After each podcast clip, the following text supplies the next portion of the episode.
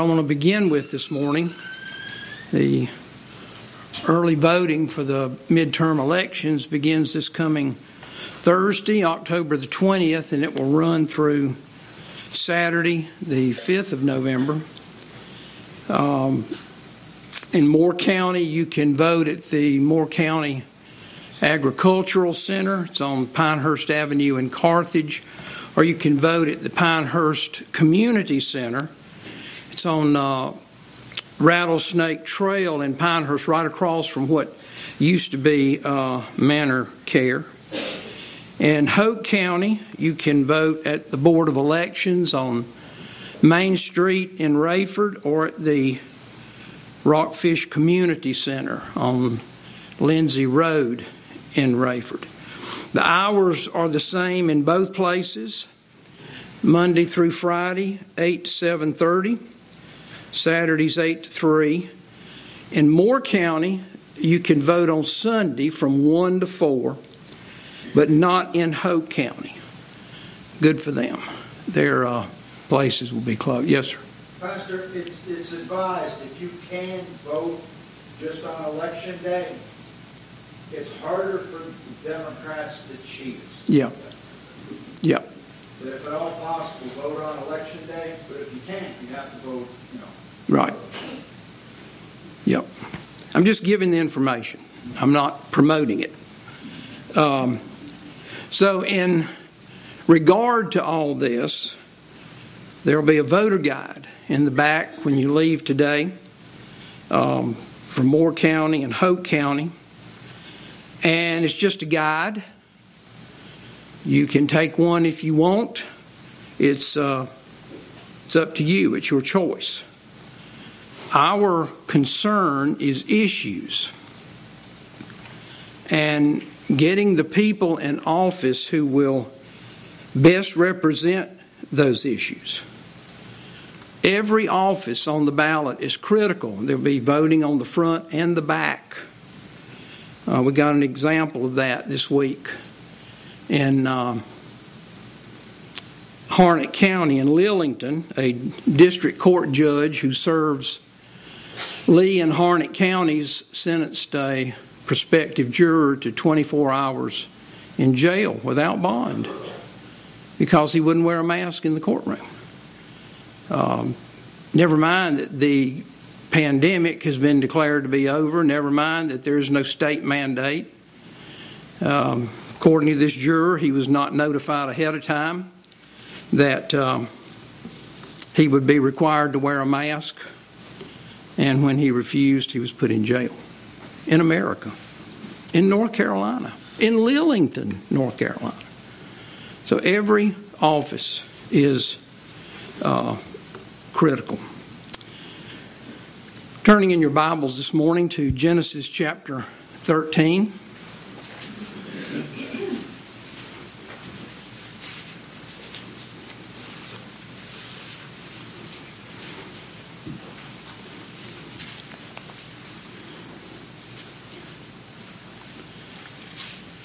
Let's look to the Lord in prayer. Our Father, we ask you to teach us from your word today. These are desperate times. They're exactly the times that you described as being not only the days of Lot, but the days of Noah when violence fills the earth. We do pray for the families there in Raleigh the rest of their lives have been changed forever. We pray that you would help them today. We pray that you would comfort as only you can, but we pray that you would convict those who are lost, that they might see their need in these circumstances through the uncertainty of life, see their need to be saved. We pray that in the midst of these circumstances that you would spare us from those who believe in the goodness of man and therefore believe in the evil of a gun and refuse to believe that murder is in the heart of every man. Protect us from those who would take the opportunity of these circumstances to try to take away our liberties. And all these things we ask in Jesus' name. Amen. This morning we're continuing with our study of Lot. It's a study of the last days. It's a study of the people of God in the last days, which ultimately, if we know the Lord Jesus Christ as our Savior, is a study of ourselves. It's an opportunity to examine ourselves and see if Lot characterizes our lives as we live in the final hours of this age. We're tracing Lot's life in studying this man. We've talked about his salvation in Ur of the Chaldees, in all likelihood through the preaching of Shem, Noah's son. But last week we saw that Lot made a serious mistake in his Christian life. And the mistake was that he left Ur of the Chaldees. He left there with Terah, his grandfather, and Abraham, or Abram, his uncle, and with Sarai, Abram's wife. The only problem with that is the Lord didn't call either Lot or Terah to leave Ur of the Chaldees. He called Abram, and Abram alone. This is a very critical point, not only in Lot's life, but in the lives of God's people living in these days of Lot. Pastor Kelly was in the Coast Guard. He served on a Coast Guard cutter. One of his jobs was that of helmsman. He steered the ship.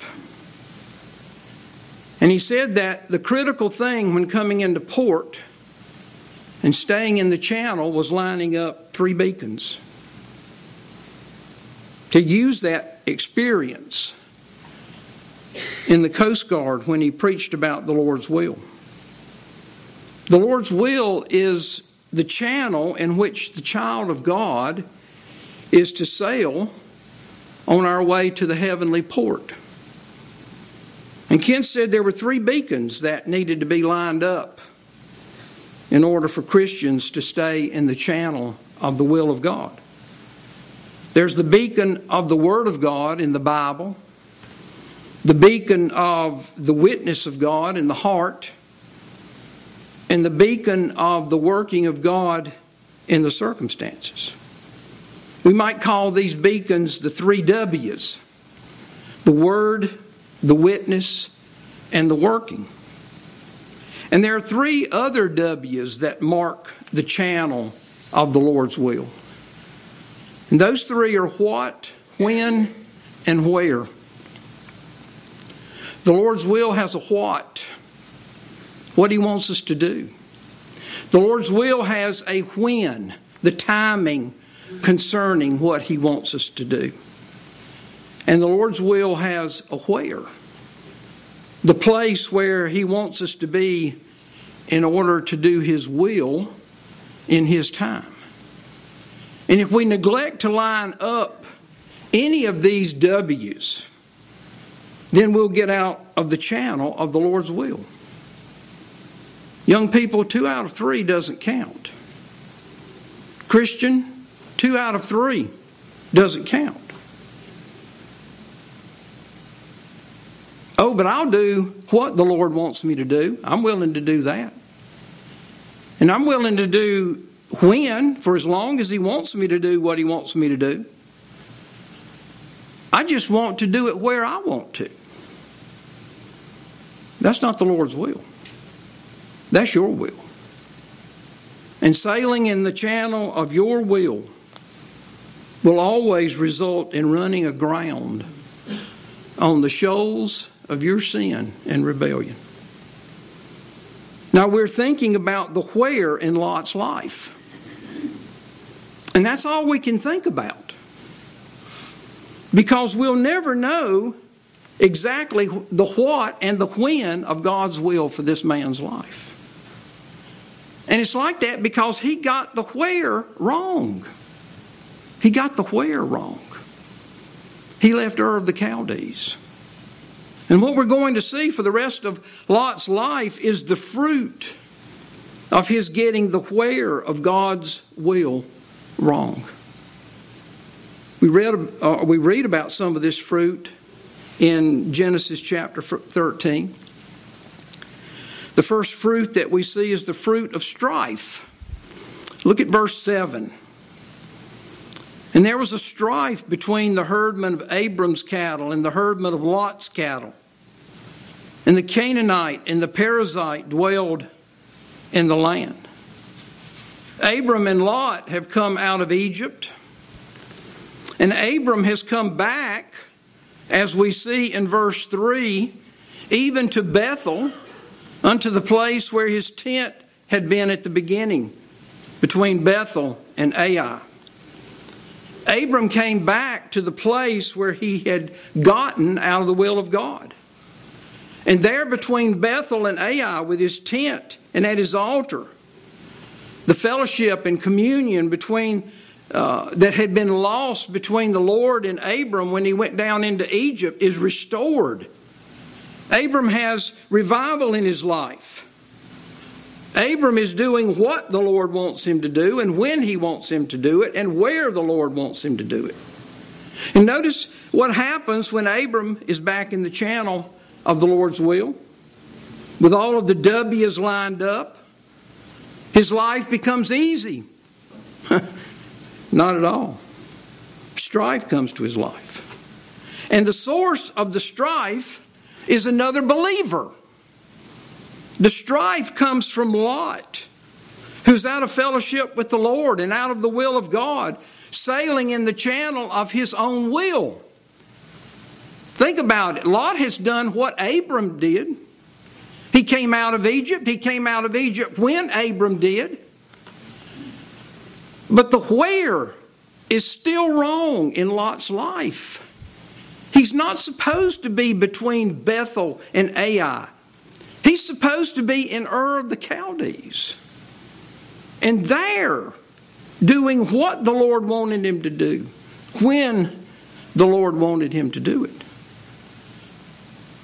There's no acknowledging of any sin in Lot's life, no confessing and forsaking and going back to the place, back to the where that he got out of the will of God. If you know the Lord today, and you have the W's lined up and you're sailing and living in the channel of the Lord's will, many times one of the greatest sources of strife and contention and discouragement in your life will be not the lost people around you, but fellow believers who are out of fellowship with the Lord because they're out of the will of God. The W's are not lined up in their life. And the channel of our own will, the channel of our own will will always be at odds and strife with believers who are in the channel of the will of God. And strife and contention have an effect on our testimony. Individually, collectively. The Spirit of God teaches us about that here. Notice again verse 7. And there was a strife between the herdmen of Abram's cattle and the herdmen of Lot's cattle. And the Canaanite and the Perizzite dwelled in the land. Notice the last part of that verse again. The Canaanite and the Perizzite dwell then in the land. That, that's what we talk about from time to time as additional information that's given to us by the Spirit of God. Those words are not necessary to understanding what is taking place here between Abram and Lot. Verse 7 could have just said, And there was a strife between the herdmen of Abram's cattle and the herdmen of Lot's cattle. And then we could have just gone to verse 8. And Abram said unto Lot, Let there be no strife, I pray thee, between me and thee, between my herdmen and thy herdmen, for we're brethren. The last sentence of verse 7 is extra information because the Spirit of God wants to teach us something about how strife between believers is played out. It's not played out in a vacuum, it's played out before the Canaanite and the Perizzite who dwell in the land.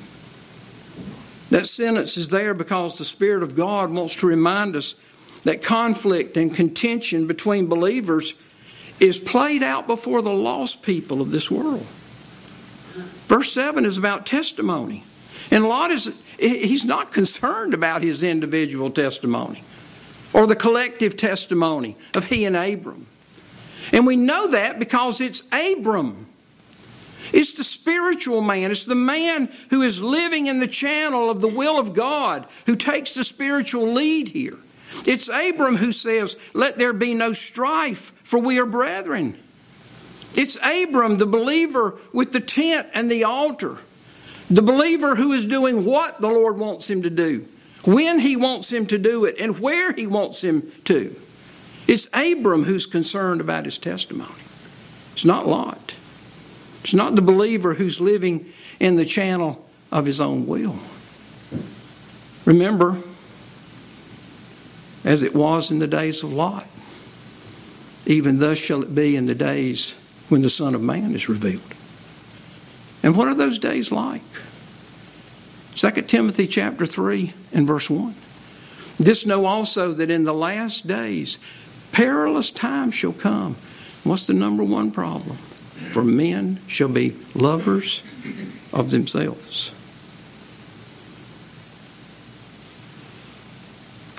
In the last days, believers, by and large, are going to be like Lot lovers of their own selves, sailing in the channel of their own will, concerned with their family and their flocks and their herds, their tents, but no altar. No altar where they can examine themselves and say, Lord, what wilt thou have me to do? And when do you want me to do it? And where do you want me to do it? They'll have little concern for the will of God for their lives. They'll be sailing in the channel of their own will with no regard for the W's of the Christian life. And in strife, in strife with believers who are in the Lord's will. And the testimony of a child of God like that will be of no effect to the lost people of this world. In fact, it'll be a detriment. If we know the Lord today, how concerned are we about our testimony? Remember, Lot is the rule in our day. How many times has there been strife and contention between ourselves and another believer?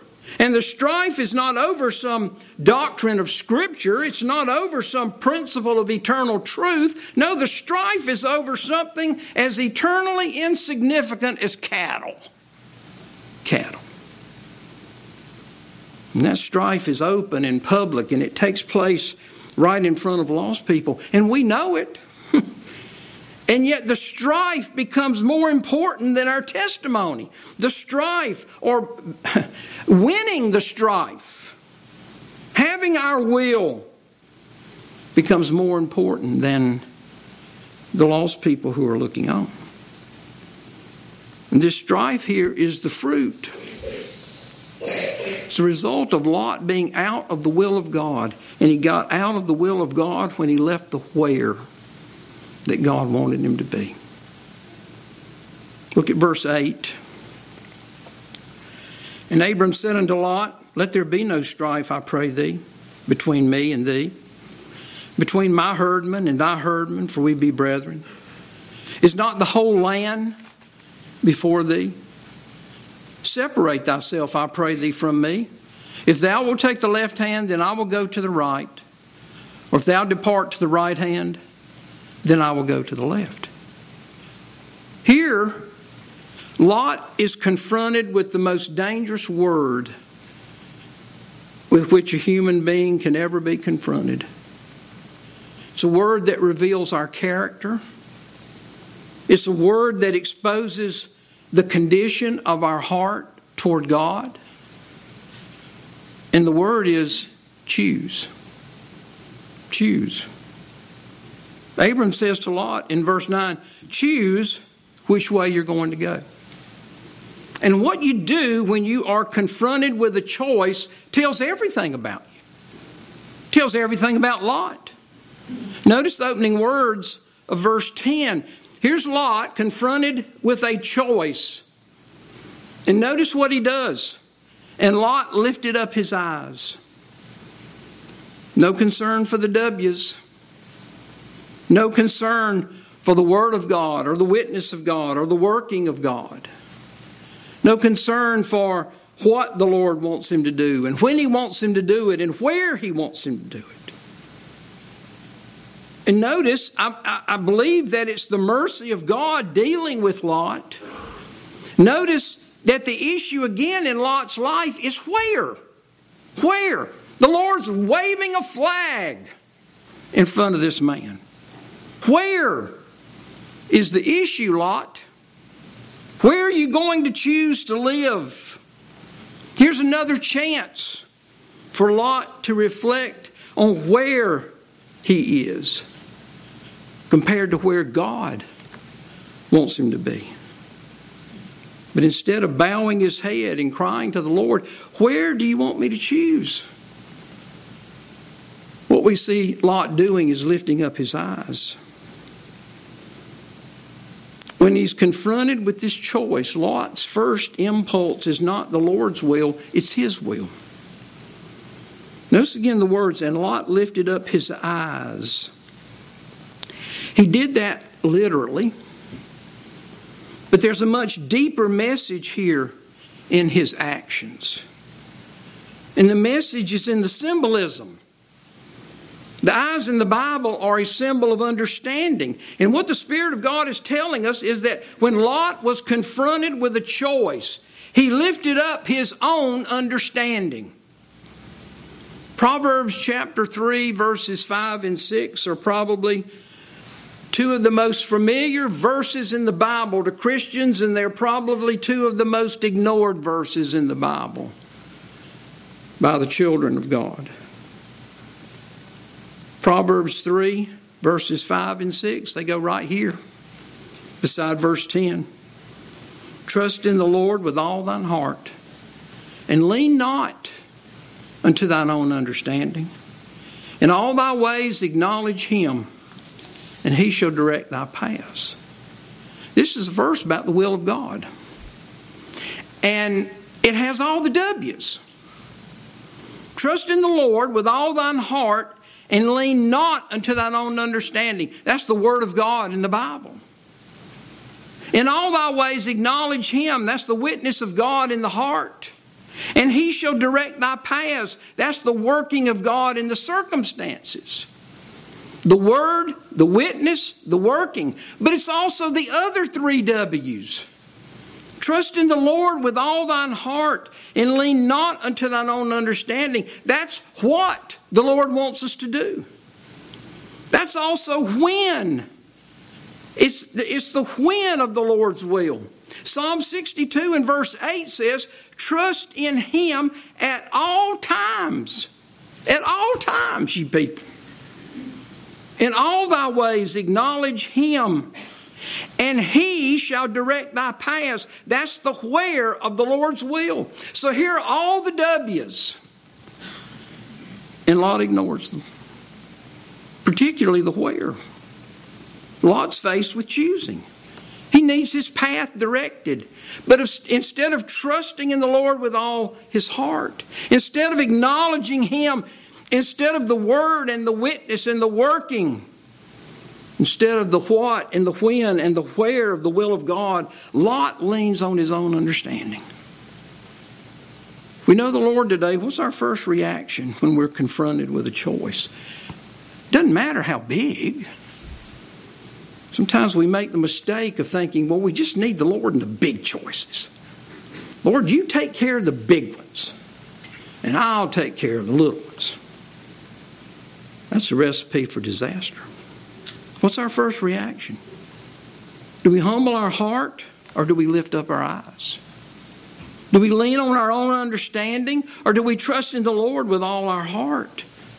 Do we acknowledge Him in all of our ways and allow Him to direct our path? Or are we led by the Word and the witness and the working, led into the what and the when and the where of the will of God? Or do we sail in the channel of our own will? Headed for shipwreck on the shoals of our sin and rebellion. In verse 10, Lot lifted up his eyes. And then verse 11 begins with the words, Then Lot chose. When Lot ignored the word and the witness and the working, when he ignored the what and the when, then it was impossible to choose the where of the will of God. And what is true of Lot can be true of you. It can be true of me. There's something else here that I believe is critically important.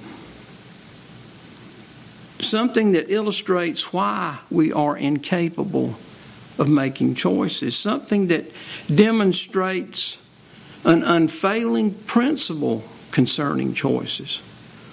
Look again at verse 10. And Lot lifted up his eyes, beheld all the plain of Jordan, that it was well watered everywhere before the Lord destroyed Sodom and Gomorrah, even as the garden of the Lord, like the land of Egypt, as thou comest unto Zoar. Then Lot chose him all the plain of Jordan, and Lot journeyed east, and they separated themselves the one from the other. And Abram dwelled in the land of Canaan Lot dwelled in the cities of the plain and pitched his tent toward Sodom. But the men of Sodom were wicked and sinners before the Lord exceedingly. As Lot lifted up his eyes and as he looked out across the plain of Jordan, there was something that was sinful and wicked and evil out there. It was the city of Sodom. Verse 13 tells us that the men of Sodom were wicked and sinners before the Lord exceedingly. But here's the critical point Lot did not choose Sodom. Lot didn't choose Sodom. In verse 10, when he lifted up his eyes, what attracted Lot was the plain of Jordan. And the Spirit of God describes it there. It was well watered everywhere, even as the garden of the Lord, like the land of Egypt. And that is what Lot chose. Verse 11 Then Lot chose him all the plain of Jordan. Then notice the next four words in that verse, because it's another little bit of information that the Spirit of God gives us. And Lot journeyed east. Lot journeyed east. Why would the Lord think that was important? That Lot journeyed east. Because of something that we've talked about before. I think someone mentioned it in a message recently. Directions in the Bible are important. Psalm 75 and verse 6 says, Promotion cometh neither from the east, nor from the west, nor from the south. So promotion must come from the north. And it's that way because God sits also upon the mount of the congregation in the sides of the north. So directions are important. When Abram went down into Egypt, we read in uh, Genesis 12 and verse 9, and Abram journeyed going on still toward the south, the direct opposite of north, and therefore the direction away from God. As what happened in Egypt bears out. So here's Lot choosing the plain of Jordan and journeying east and that little detail is so critical Because it tells us that Lot didn't choose south. He didn't choose the direction away from God. He didn't overtly choose evil. He didn't choose Sodom, but neither did he choose north. He didn't choose to go in God's direction. Can I say he didn't choose to go where God wanted him to go? He didn't choose what is right. What he chose was to journey east. East is this in between direction. It's this in between direction between north and south. Lot made, he probably thought he had made a neutral choice. But, folks, listen. Young people, listen. There is no such thing as a neutral choice. There's no such thing as a neutral choice. Lenica Gilmore, one of my spiritual mothers, she's given me some very good books over the years. And I came across in one of them this truth. The kind of thing you read and you think, boy, I wish I had written that. You need not choose evil. You have only to fail to choose good, and you will drift fast enough toward evil. I want to say that again. You need not choose evil. You have only to fail to choose good, and you drift fast enough toward evil. There are no neutral choices. Lot didn't choose evil. He didn't choose Sodom. He didn't choose that place where God says the men were wicked and sinners before the Lord exceedingly. He chose the plain of Jordan and journeyed east. He didn't choose to go south, but neither did he choose to go north. He didn't choose evil, but he failed to choose good. He failed to go where the Lord wanted him to go. And when he failed to do that, immediately Lot begins to drift fast enough toward evil. Judge Robert Bork wrote a book called Slouching Toward Gomorrah. You could write that over Lot's life, slouching toward Sodom. Look at verse 11. Then Lot chose him all the plain of Jordan, and Lot journeyed east, and they separated themselves the one from the other. And Abram dwelled in the land of Canaan, and Lot dwelled in the cities of the plain, and pitched his tent toward Sodom. The end of verse 12 pitched his tent toward Sodom. Lot is drifting toward evil. And he drifted fast. Look at chapter 14, it's right there across the page. There's war in the plain of Jordan. And notice what we read in, in, in, chapter 14 and verse 11. And they took all the goods of Sodom and Gomorrah and all their victuals and went their way. And they took Lot, Abram's brother's son, who dwelt in Sodom. Who dwelt in Sodom. Lot's now in the place that he did not choose Sodom. And he got there fast. And then in chapter 19 and verse 1, we read these words And there came two angels to, Lot, to Sodom at even, and Lot sat in the gate of Sodom. Lot is not only in Sodom, he's embraced it. And Sodom has embraced him because he sits in a place of leadership in the city. The drifting is now complete. And think about the progression here. Lot didn't choose Sodom, he just failed to choose the Lord. He just failed to choose where the Lord wanted him to go. And he drifted fast enough toward evil. The Lord Jesus said, As it was in the days of Lot, even thus shall it be in the day when the Son of Man is revealed. And it is. It is churches and ministries And the Christians in those churches and ministries need not choose the evil of all these corrupt versions of the Bible.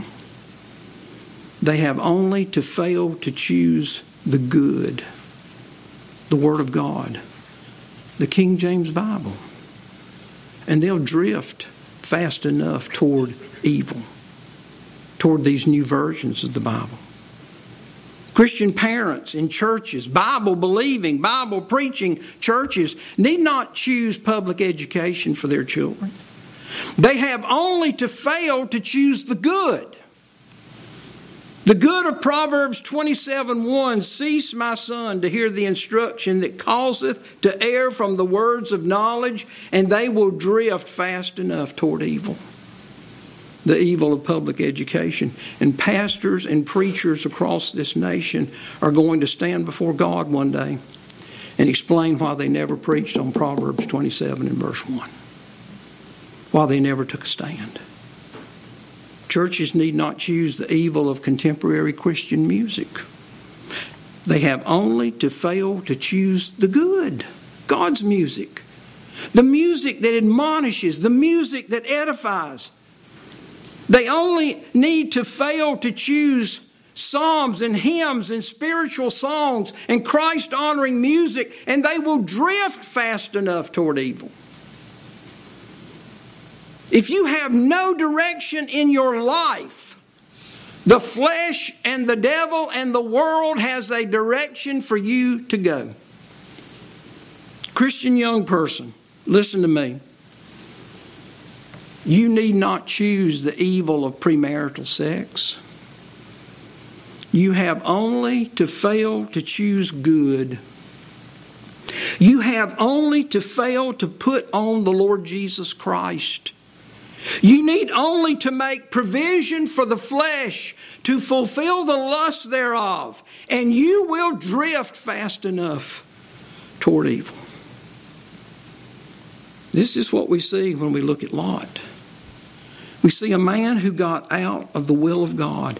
He left the where of the will of God for his life. And the fruit that follows, the fruit that follows that choice is strife with believers who are in the will of God, no concern about his testimony and the effect that it has on the lost people around him. We see a man who journeys east, a man who doesn't overtly choose evil that's how he defended himself, isn't it?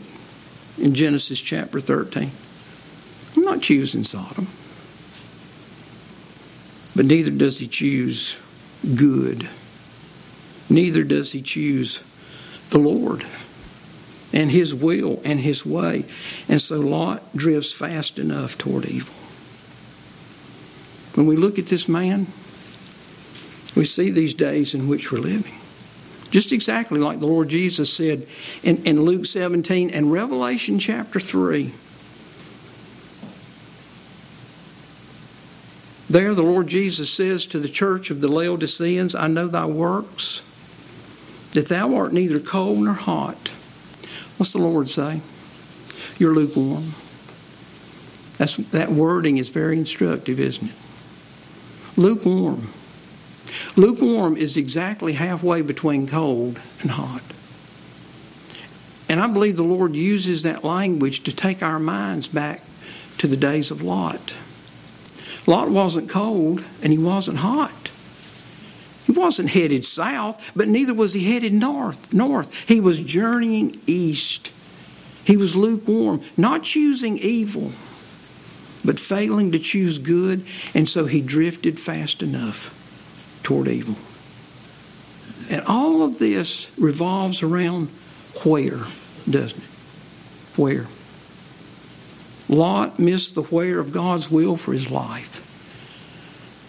And look where he ended up. We're saved this morning. Where are we? What evil are we drifting fast enough toward? Because we failed to choose the good the Lord Jesus Christ and His will for our lives. The good of choosing death to self, that the life of the Lord Jesus might be manifested in us. If you're lost today, there's a choice before you. It's a choice that we read about in Deuteronomy chapter 30 and verse 19, where God says, I call heaven and earth to record this day against you, that I've set before you life and death, blessing and cursing. Therefore, choose life, that thou may live. Choose life. Choose life by taking your place as a sinner and humbling your heart, repenting of your sin, and trusting the Lord Jesus Christ and Him alone. Neither is there salvation in any other, Him alone, to be your Savior. Our Father, we thank you for the opportunity to look into your word for a few moments this morning. And we pray that you would speak to each heart according to our need, whether we're saved or whether we're lost. And we ask it in Jesus' name. Amen.